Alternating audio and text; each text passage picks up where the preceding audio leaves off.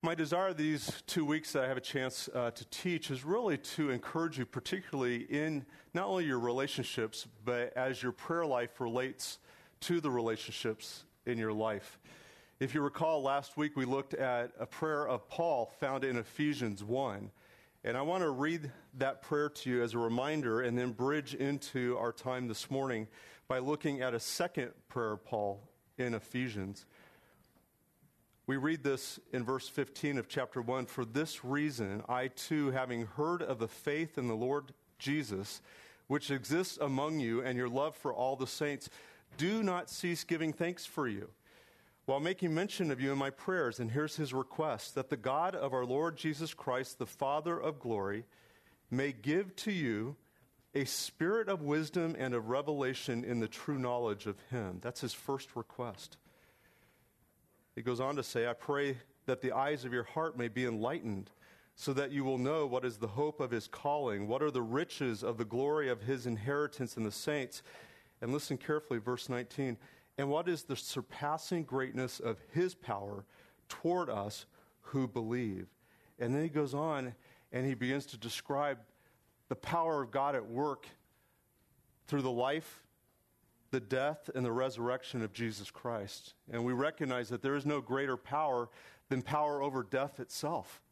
And this death, I'm sorry, this power was demonstrated by our loving Lord.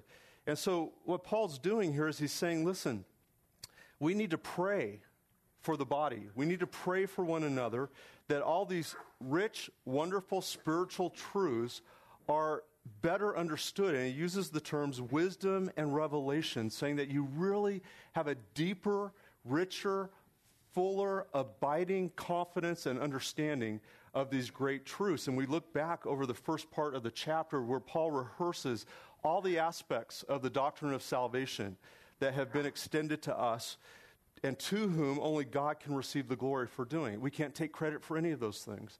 So that same power that raised Christ from the dead has been extended to us in raising us from spiritual death. And Paul says not only that we would deepen in wisdom and, and understanding of these great truths leading to a true knowledge of Christ, but that the eyes of our heart would be enlightened. And he uses the word hope, the hope of his calling. When we begin to pray for ourselves and pray for one another with the intent that there's a deepening, a strengthening of an understanding of the power of God that has been displayed in the work of the gospel on our behalf, it produces in us what? Hope. Not just hope for ourselves, but hope in what God will do in others. And this completely transforms your view of relationships. As I said last week, we're prone to pray that God will fix people or just meet the needs or, or, help them to overcome their weaknesses and, and, and provide for them in ways that they have. And we tend to focus on just those, if you will, the external needs or those symptoms. But Paul goes right to the heart. And he says, really, where the work of God, the power of God is on display, is in the human heart. And it relates to a comprehension of the power of God displayed on our behalf in the gospel. And as I said to you, he goes on then in chapter 2 and he begins to rehearse again. The marvelous riches of his grace demonstrate to us in Christ himself. Look at verse 4. But God, being rich in mercy, because of his great love with which he loved us, even when we were dead in our transgressions, made us alive together with Christ. By grace you have been saved. And raised us up with him and seated us with him in the heavenly places in Christ Jesus so that in the ages to come he might show the surpassing riches of his grace in the kindness and kindness toward us in Christ Jesus. For by grace you've been saved through faith, and that not of yourselves, it's the gift of God, not as a result of works, so that no one may boast. We are his workmanship. We are created in Christ Jesus for good works, which God prepared beforehand so that we would walk in them.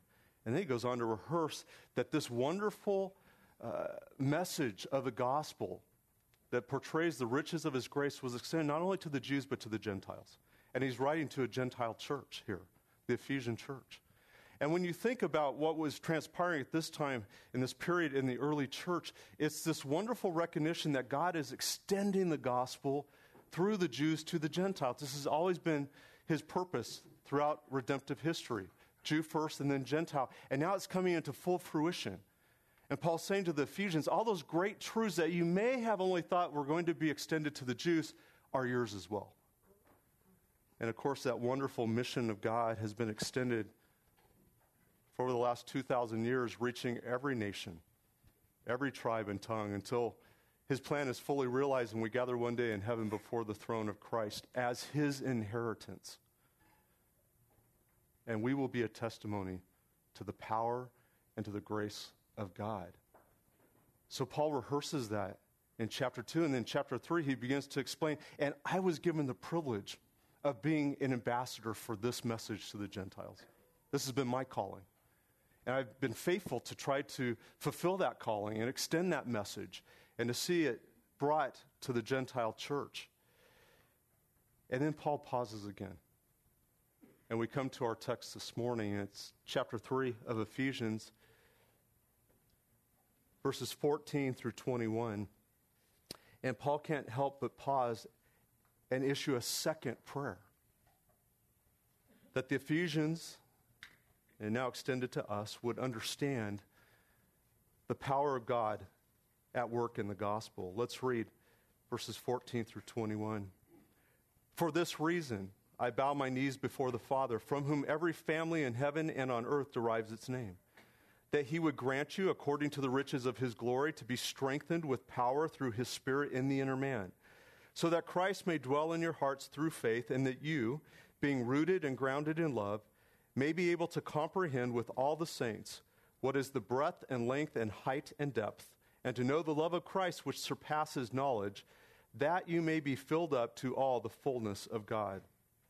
And now to him who's able to do far more abundantly beyond all that we ask or think, according to the power that works within us, to him be the glory in the church and in Christ Jesus to all generations, forever and ever.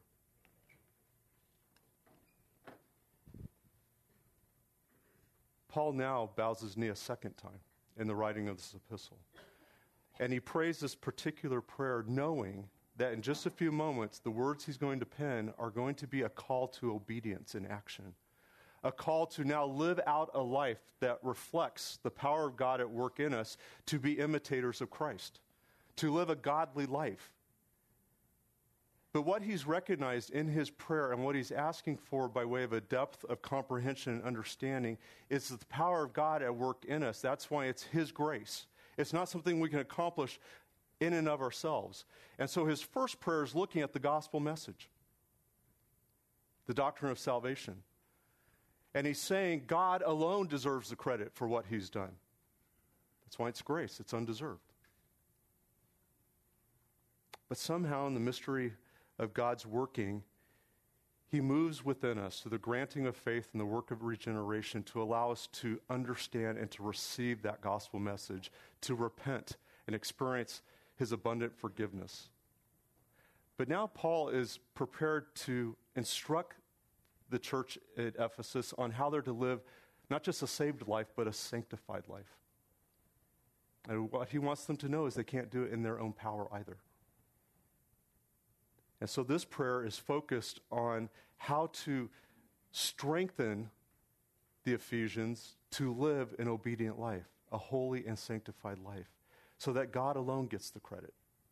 And the mystery of how He and His Spirit work in us to accomplish a life of faith and obedience. And he understands that he can't just instruct them so that this pursuit of sanctification becomes a legalistic effort. Here's all the do's and don'ts of the Christian life. He knows they won't succeed if they attempt to do this in their own power and strength. And so he models for them, not just in his private prayer life, but in his writing of this epistle, what his prayer is for them so they would understand that he's asking God to provide the same kind of power and strength that he did in the work of salvation in the very work of sanctification. You need that, don't you? I do. We stand here, if we were all to be honest, uh, probably more quick to admit our failures this last week with regard to our pursuit of obedience and holiness than our victories. Hopefully, we see a pattern of progress and, and growth in our lives. And yet, the more we become, uh, let me put it this way the, the deeper understanding of what God expects of us and his character and his love for us, we begin to take our sin more seriously. It's an interesting dynamic. The more you grow spiritually, the more sinful you actually feel or sense about yourself. That's a good thing. If you don't think you're very sinful, that tells you where you're at on the spectrum of spiritual growth. But if you understand and, and are more sensitive to your sin, it's probable that your conscience is being shaped by the Word of God and the work of the Spirit, and you're more sensitive to it, and you take it more seriously, and you're more concerned about it. But that's the work of God in maturing us. But what you and I need is not our strength and our power to be faithful, to serve Him, and to love Him, but His power at work in us. And this is really the heart of Paul's prayer. And as we look at it, we're going to see six expressions of God's power to walk in a worthy manner. This is the language Paul uses as he begins chapter 4. He says, Therefore, I, I, the prisoner of the Lord, implore you to walk in a manner worthy of the calling with which you have been called. What does it mean to be worthy? To walk in, in a manner that's consistent with your calling. We've been called to be disciples of Jesus Christ, to be those who imitate him. So, to live a life that's consistent with that calling means we actually have to practice what we preach. And so, Paul's saying, now I'm going to instruct you how to, to walk in a manner worthy of your calling. But before he gets there, he provides this wonderful example of a prayer that gets at the heart of the power that we need to do so. So, six expressions of God's power to walk a worthy life. It's interesting, though, before we go further into this, I want you to be mindful that if you go fast forward 30 years from the writing of this epistle, you find yourself reading Revelation chapter 2, verses 1 through 7. And there, John is commenting on the church at Ephesus.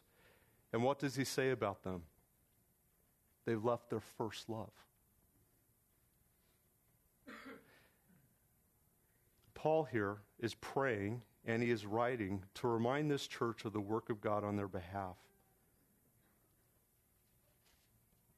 In essence, his prayer is focused on what should be their first love. And it's the love of Christ for them. And that should empower them and strengthen them in all that they do.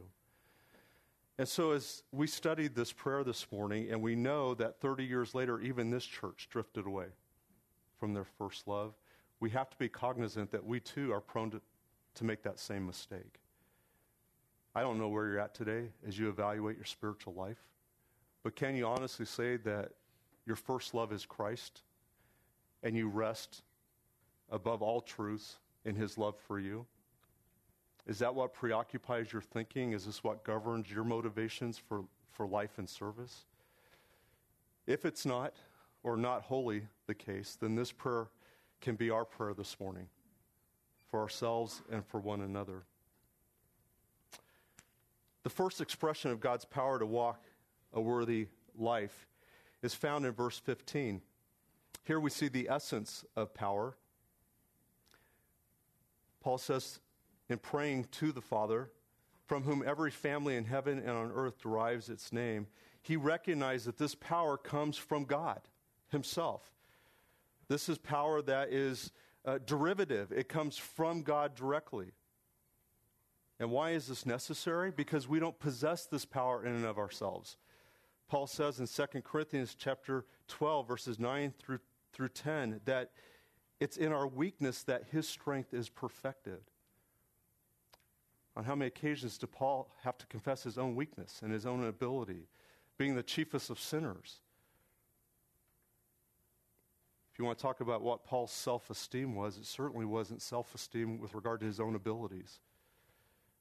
He had this amazing understanding of the glory and power of God Himself in contrast to his utter sinfulness.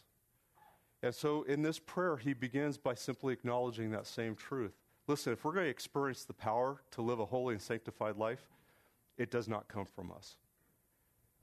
And so he directs his prayer to God our Father, who is the originator of all power, all spiritual power. That's point number one, the essence of power.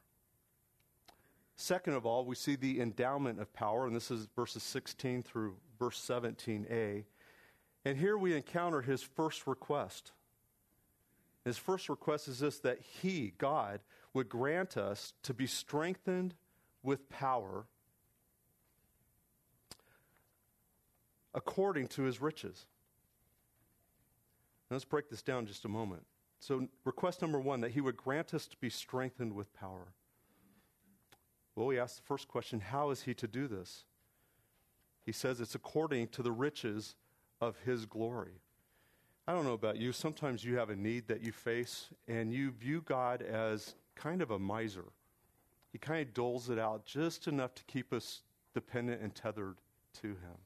And of course, he answers our prayers with his infinite wisdom. But what Paul's saying here is, I'm coming to the Father who has the power and the glory that's characterized by riches, by treasure, by wealth, abundance. And he repeats this phrase several times. We saw it in Ephesians 1, verse 7, and then we saw it verse 18. We see it in chapter 2, I read it to you, about the surpassing riches of his grace.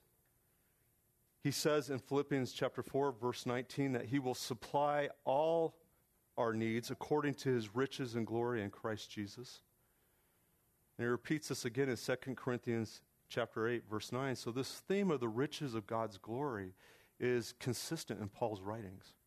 This is his primary view of God's ability to meet any need and answer it according to our request. And this phrase, according to his riches, expresses two things both the source of the power that he'll request and the scale of his ability to answer this request. The source and the scale.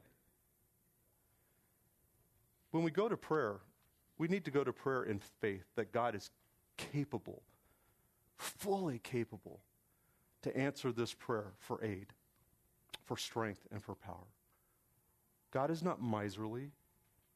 I'm going to put it this way to you. Who do you think wants you to be holy more, you or God? So, why would God withhold his strength and power if you seek him to that end?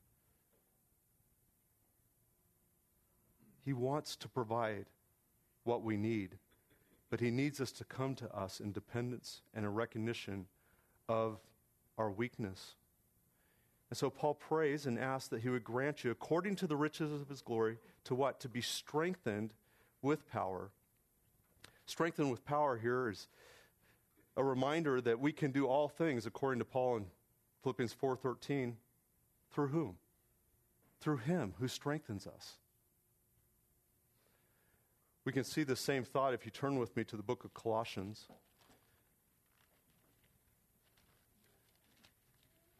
By the way, Paul authored the letter of Colossians. At the same time, he authored the letter of Ephesians, so we see very similar themes and, and language. But let's read Colossians chapter 1, beginning in verse 9. It's a prayer as well at the outset of this epistle. And verse 9, chapter 1 says, For this reason also, since the day we heard of it, we have not ceased to pray for you and to ask that you may be filled with the knowledge of his will in all spiritual wisdom and understanding. Sound familiar? Very similar. Why? So that you will walk in a manner worthy of the Lord, to please him in all respects, bearing fruit in every good work and increasing in the knowledge of God. Now pay attention, verse 12. Strengthened with all power according to his glorious might, for the attaining of all steadfastness and patience joyously, giving thanks to the Father, who has qualified us to share in the inheritance of the saints in light. And so, again, in this epistle to the Colossians, Paul repeats, almost using the same language, this recognition and prayer that strength and power come from God Himself.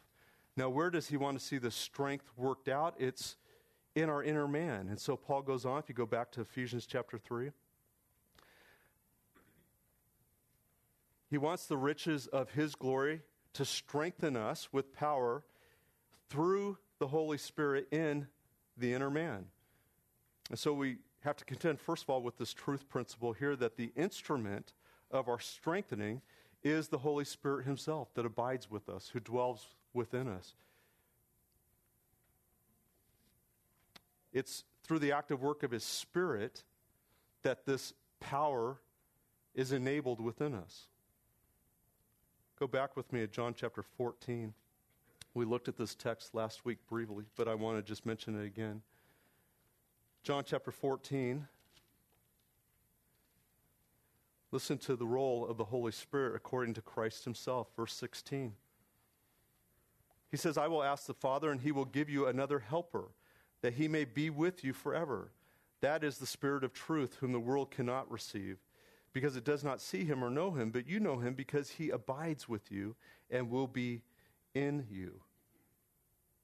Verse 18 I will not leave you as orphans, I will come to you. And this is a promise of Christ's return, but until he returns, he gives to us the deposit, the down payment of the Holy Spirit, who takes up residence within us. Now, when we consider the Holy Spirit's work, the term that is used for his work and role is, is paraclete. And this word describing the Holy Spirit means one who comes alongside to help. And that's what Paul's referring to here. He says, the Holy Spirit resides within you. And so, my prayer to the Father is that He will provide strength of power through His abiding Holy Spirit. Where? In your inner man. Again, the focus is not necessarily on your behavior alone, the externals, it's on the seat of our heart. That was Paul's prayer in Ephesians 1 right? That the eyes of our heart would be enlightened. Here he's using the term the inner man. This is a term he uses in Romans 7, verse 22. He says, Therefore I joyfully concur with the law of God, where? In the inner man. But I struggle with the flesh.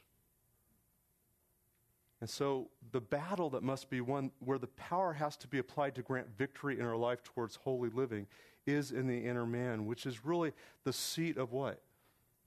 our conscience, our intellect. That's why in Romans chapter 12, Paul says to us that we need to what? Be transformed. And how do we do that? By the renewing of our mind. It's the way that we think. Okay? Truth has to come to bear, enabled by the Holy Spirit, bring conviction, faith, and then power to live out a godly life. All this is available to us through the work of God. Here's the thought for you to carry home today His power becomes your power. You meditate on that for a moment. You tired of pursuing the Christian life in your own strength? I have good news for you. You don't need to. You can't do it. But what God is willing to extend to you is the power that you need to honor Him, to obey Him, to glorify Him. And that power is made available to us through the work of the Holy Spirit. Now, with regard to this request, Paul goes on to say what? So that Christ may dwell in your hearts through faith.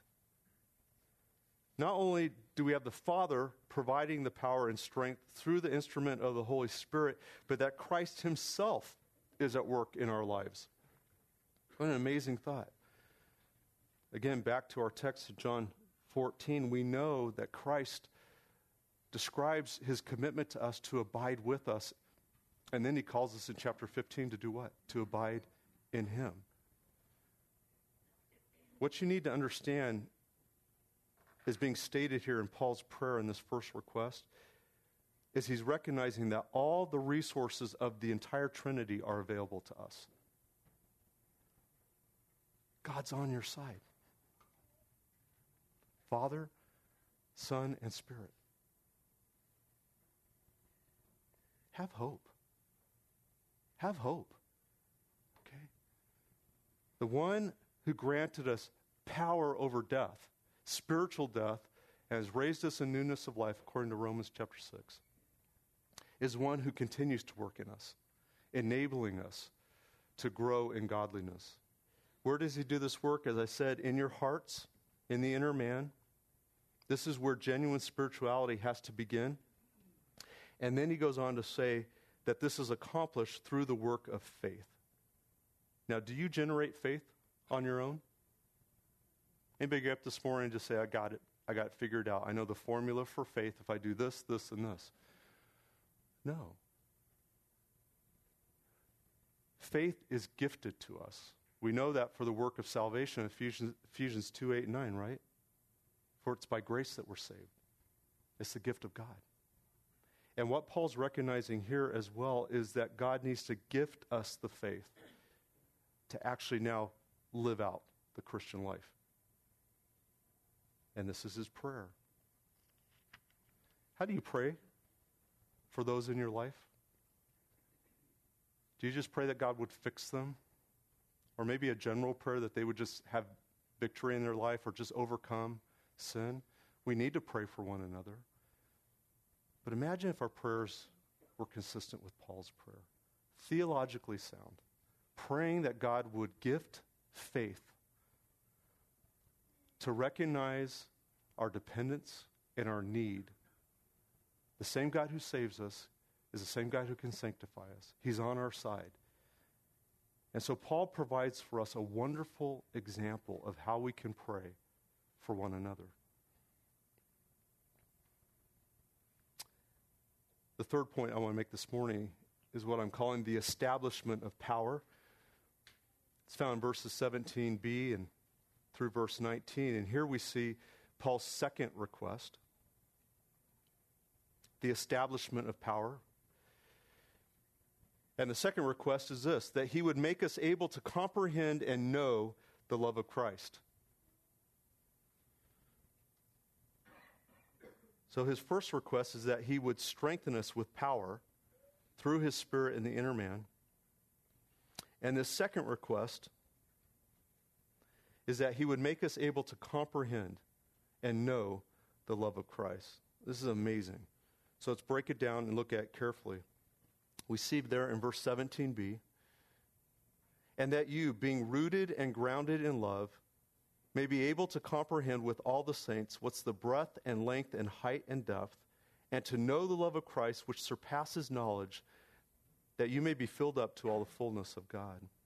He says, first of all, that we would what? Be rooted and grounded in love. Now, he uses two specific terms here. One's an agricultural term, talking about being rooted in an understanding of the love of Christ. And the second is an architectural term. It describes here being grounded or, or laying a foundation, a stable foundation that undergirds the construction of a building. Now, we know both these terms, we're familiar with them from different aspects of Scripture. You might think of Psalm chapter 1. Those of us who meditate, the godly man, on the Word of God, so we're nu- uh, consistently fed on, on the nutrients of God's Word, will be like a tree planted by the rivers of water, whose deeps go deep, deep into the soil and are constantly having access to the nutrients that come from God's flowing Word in our life. It's a beautiful picture, isn't it? It's a mighty tree that bears its fruit in its own season. There's a great promise for us, right? And so Paul's using the same kind of imagery to say that when we really comprehend the love of Christ, when it controls us, it dominates our thinking and our perspectives, we will be strengthened like that root system and begin to pr- produce the fruit that God wants us to produce. The second term, the architectural term, we might recognize from a text such as 1 Peter chapter 2 that describes that Christ is the cornerstone and that he through our lives are building up on that cornerstone a holy temple for his service that we might bring glory and worship to him through our lives. Those of you might be familiar with construction or, or at least uh, sites like the um, Pantheon um, in Athens, Greece, Parthenon, excuse me, the Parthenon, that mighty temple that sits there on the Acropolis overlooking the city of Athens. You've probably seen images of this. And if you look at an individual standing there by the Parthenon, you'll see that the scale of this is massive. And yet, you look at the precision with which the Parthenon was constructed using that early technology. And if you talk to anybody who's studied the design of that, they'll tell you the most important part of that temple is the cornerstone. Because the measurements had to be absolutely exact. And this is the language that Peter is using. He says, Christ is the cornerstone of the truly Christian life, the holy, sanctified life. He was perfect, He was exact. And now, as we line our lives up in accord with Him, life upon life upon life, we're like a temple that's constructed on that cornerstone. And so, what Paul's saying is we need to understand who Christ is, how he lived, and specifically how he loved and align ourselves with that as our exact model. And so he says we need to be rooted and grounded in the love of Christ. He goes on to say we need to comprehend the expansive love of Christ. And, and, and the Greek language here is actually saying that we need to be strengthened to actually comprehend. Why? Because God's love, Christ's love particularly, is just so unfathomable. We can't comprehend how perfect it is. And so there's a little bit of a paradox here. He's saying we have to align our lives with the knowledge of the love of Christ, but we're even weak to comprehend that. So we have to come back to God and look to Him to provide the strength and the ability to understand this. Reminds us that we are not God and that God alone is all wise, all knowing, all loving. Think about what Job declares in chapter 11, verse 8. He says, Can you discover the depths of God or the limits of the Almighty? What's he expressing in that moment? The limited nature of man. Okay? We are not God, never will be. But through the testimony of the Spirit of God within us, as we look at the example of Christ's love, we can mature. We can grow in our ability to understand his character and his love. Now, he goes on to emphasize this when he talks about the breadth, the length, the height, and depth. And this phrase, taking all four terms uh, together, is really a reference to the vastness of Christ's love for us. Why is that important that we understand this? Because it humbles us. Humbles us in a variety of ways. One, we're inferior in our ability to love like Christ loves. Second of all, it not only humbles us, but it should increase our gratitude for the way that we've been loved. The deeper we comprehend the love of Christ and the facets of its perfection, yes, it provides an example for us, but it also should bring us great joy because we're the object of that love.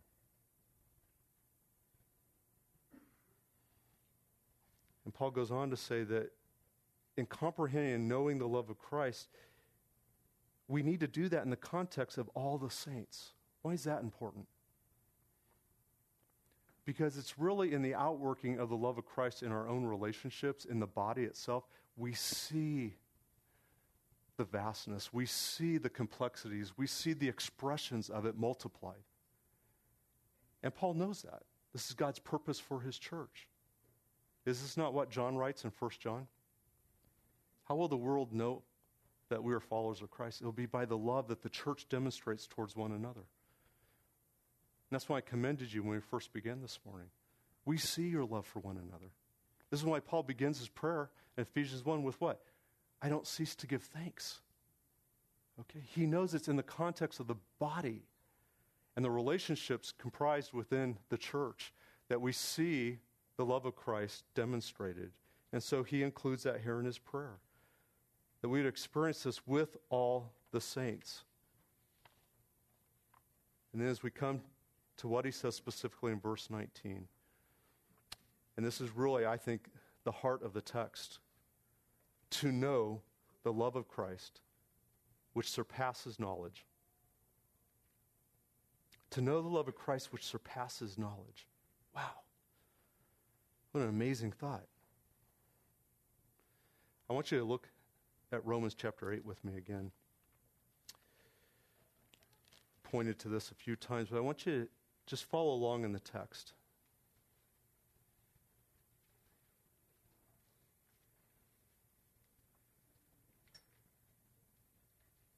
Verse 26 begins in recognizing the work of the Spirit. It says, In the same way, the Spirit also helps our weakness. For we do not know how to pray as we should, but the Spirit Himself intercedes for us with groanings too deep for words. And He searches the hearts, and He who searches the hearts knows what the mind of the Spirit is, because He intercedes for the saints according to the will of God. We can take comfort right there. We, not, we may not be faithful to pray, according to the example of the Apostle Paul, but the Spirit of God is actively at work interceding because of our weaknesses. He goes on, in verse 28 And we know that God causes all things to work together for good to those who love God, to those who are called according to his purpose. For those whom he foreknew, he also predestined to become conformed to the image of his Son, so that he would be the firstborn among many brethren. And these whom he predestined, he also called. And these whom he called, he also justified. And these whom he justified, he also glorified. Now listen, verse 31. What then shall we say to these things? If God is for us, who is against us? He who did not spare his own son, but delivered him over for us all, how will he not also with him freely give us all things? Who will bring a charge against God's elect? God is the one who justifies, who is the one who condemns. Christ Jesus is he who died, yes, rather, who was raised, who is at the right hand of God, who also intercedes for us. Who will separate us from the love of Christ? Will tribulation or distress or persecution or famine or nakedness or peril or sword? Just as it is written, For your sake we are being put to death all day long. We were considered as sheep to be slaughtered. But in all these things we overwhelmingly conquer through him who what? loved us. For I'm convinced that neither death, nor life, nor angels, nor principalities, nor things present, nor things to come, nor powers, nor height, nor depth, nor any other created thing will be able to separate us from the love of God, which is in Christ Jesus our Lord. Now, you think about Paul's prayer in Ephesians 3 and then read what he writes in Romans 8. The Spirit of God is interceding on our behalf. Christ is interceding on our behalf. And then he names out really any kind of trial or suffering or difficulty that we might face in this life. And then he applies the height and depth and breadth of Christ's love for us to that. And he says it surpasses it all. Who will separate us from the love of Christ? Im- impossible. Not possible. It's secured and it's available to us.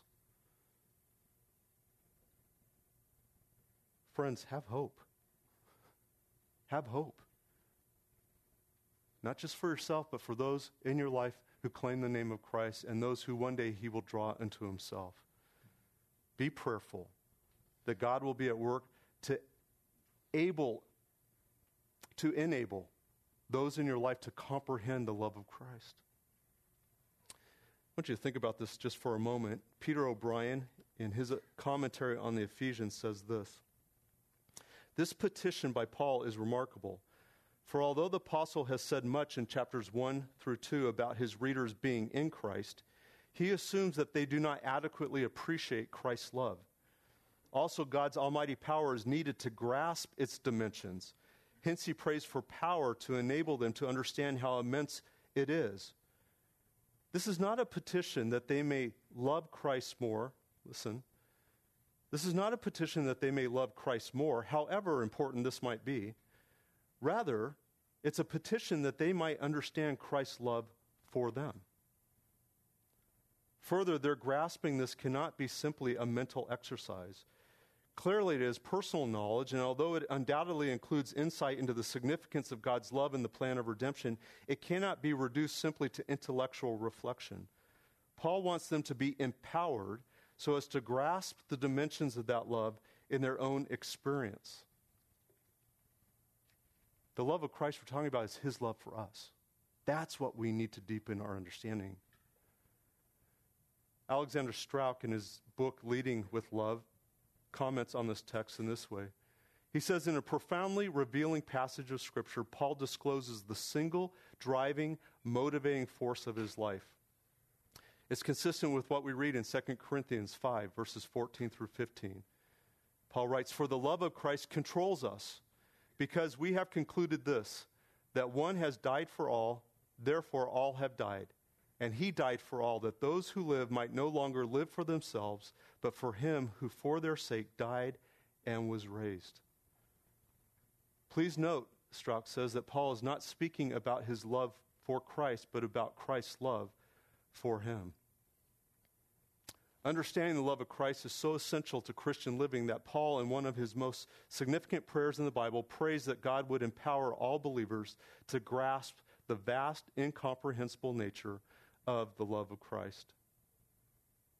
And although it surpasses knowledge, the love of Christ is something we are to grasp not only intellectually, but experientially, personally, and intimately. Have you meditated on the love of Christ in all the facets that Scripture reveals, and then understood that it is extended to you individually and personally? If you do, then this text in 1 John will be clearly understood by you. John writes, And by this we know that we have come to know him if we keep his commandments. The one who says, I've come to know him and does not keep his commandments is a liar, and the truth is not in him. But whoever keeps his word, in him the love of God has truly been perfected. By this we know that we are in him. The one who says he abides in him ought himself to walk in the same manner as he walked. Understand the correlation? The more you comprehend the facets of Christ's love and, and the way that they're demonstrated to us, it then enables you to put that same qualitative aspect of love, manner of love, on display towards those in your life. If you don't understand the love of Christ, how can you possibly begin to imitate him in your relationships? If you think your relationship with God and Christ is based on performance, guess how you're going to treat everybody else in your life? If you don't understand grace and what's been lavished upon you, that you don't deserve it, you didn't earn it, you didn't merit it, how can you possibly demonstrate that kind of loving grace towards those in your life? And so, what Paul understands is for the church to be the church and to put Christ on display, we have to understand the love of Christ. And this is where the homework comes for you and I. We have to examine in our own heart, our own way of thinking, do we understand Christ like love? Have we studied it? Have we begun to edit out of our lives all those false means of love that maybe we've learned by poor examples in our own life, or we've adopted by the world's values or standards, or because of our own sinful proud priorities? Have we brought all of that and surrendered it to the Lordship of Christ? Have we fought to edit out unbiblical thinking and adopted biblical thinking about the love of Christ? And are committed to maturing in it? If we do, then we are now positioned to demonstrate that towards others. If we do not, we have nothing to draw upon. We substitute for the love of Christ the world's standards of love. And then what we do is, is we fail to put Christ on display. And so our witness itself is limited and compromised. If we live in relationship with one another based on performance and keeping accounts, and yet we want to go out and declare the grace of God available in the gospel, but they don't see that demonstrated in our life, do you understand the problem that that presents in our gospel witness? People will just assume, well, if you know him, but it's all about performance and keeping accounts and working hard to preserve or keep people's affections and love, then that must be part of Christianity as well. But when they taste in their relationship with you what is undeserved, extended to people who are truly sinners, and you extend forgiveness and grace and mercy and compassion and kindness in the way that it's been extended to you and I, And then they say, Who is this God you know? Tell me about him. And you lay the gospel out. And you say, I am no different than you. I'm a sinner saved by the grace of God alone. Friends, we have got to be instruments of God's grace in our human relationships. And why Paul is praying that we understand and comprehend the love of Christ is it's essential then for us to realize what he wants to accomplish. And this is found in our next point the extent of power. At the end of verse 19, go back with me, Ephesians chapter 3.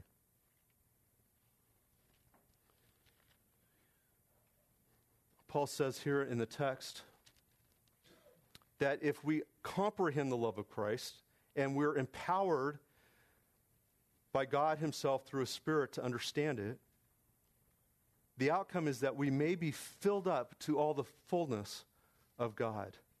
What does He mean, to be filled up?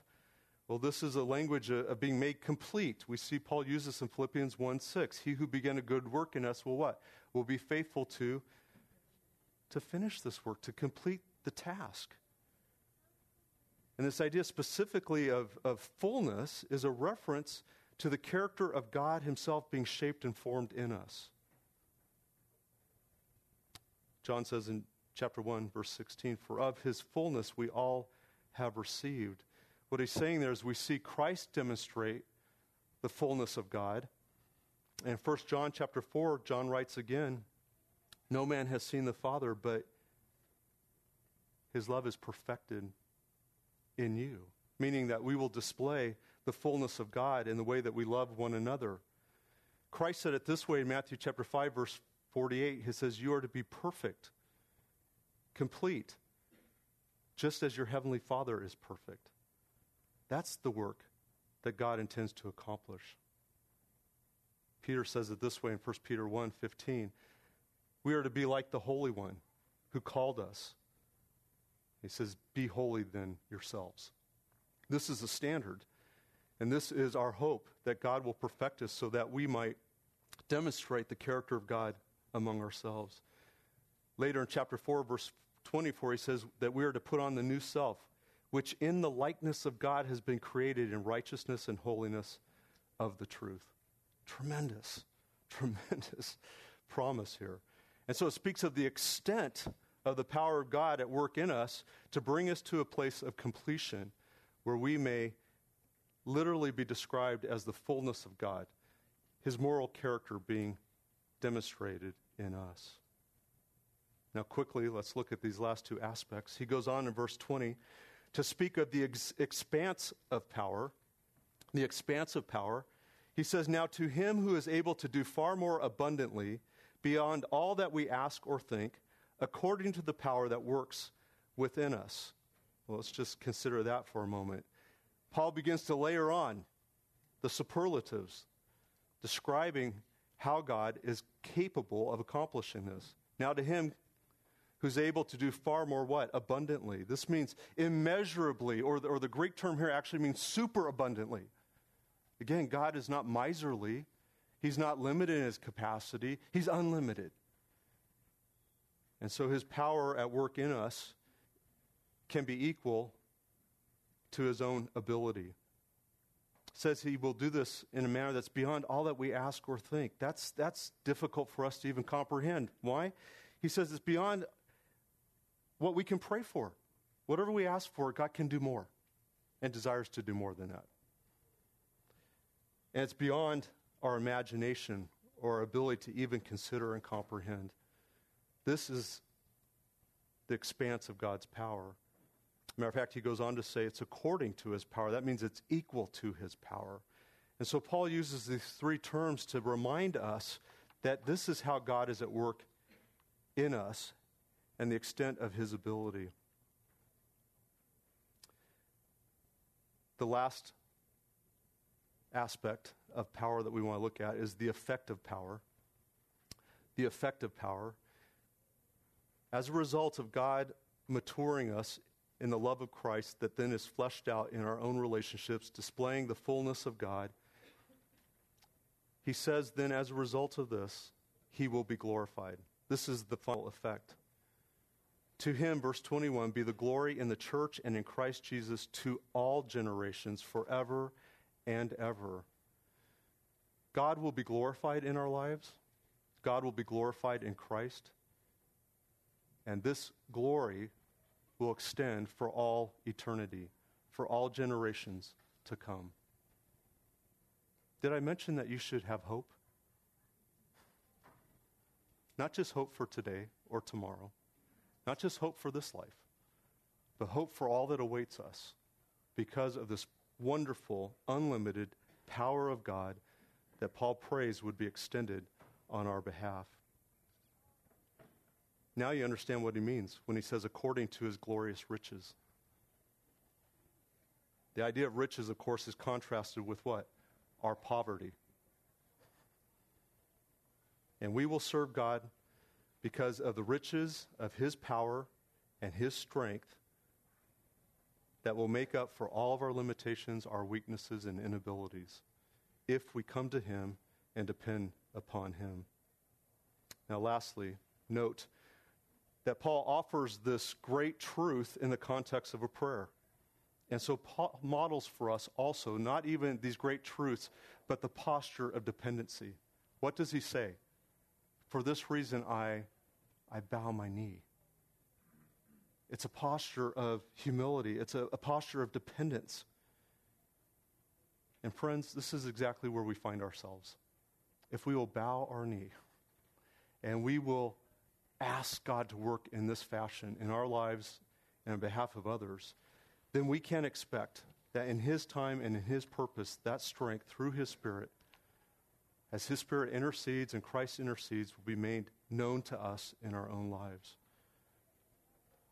Yes, we can be people of hope. We must be people of hope. Let me close this in our own time of prayer. Father, we just quiet our hearts before you this morning. what we've just looked at is truly beyond our comprehension. And yet, when we contemplate how Christ loved us, undeserving, living with a darkened understanding, no ability to draw near to you or, or to pay uh, the price for our own sins, and yet you pursued us. You provided a means that we might be forgiven. You raised us to newness of life. All this is a credit to you. And now we face the reality that we need to grow to be like Christ. And so we pray, like the Apostle Paul, that you would strengthen us in our understanding of his love through your power and your spirit. And may it be true of our lives and those we love that we pray for, that we would demonstrate the fullness of you. And in so doing, put you on display for a lost and needy world, bringing you the glory that you alone deserve. This is our hope, our expectation. We give thanks to you, and we pray that you would hear our prayer in the name of Jesus Christ. Amen.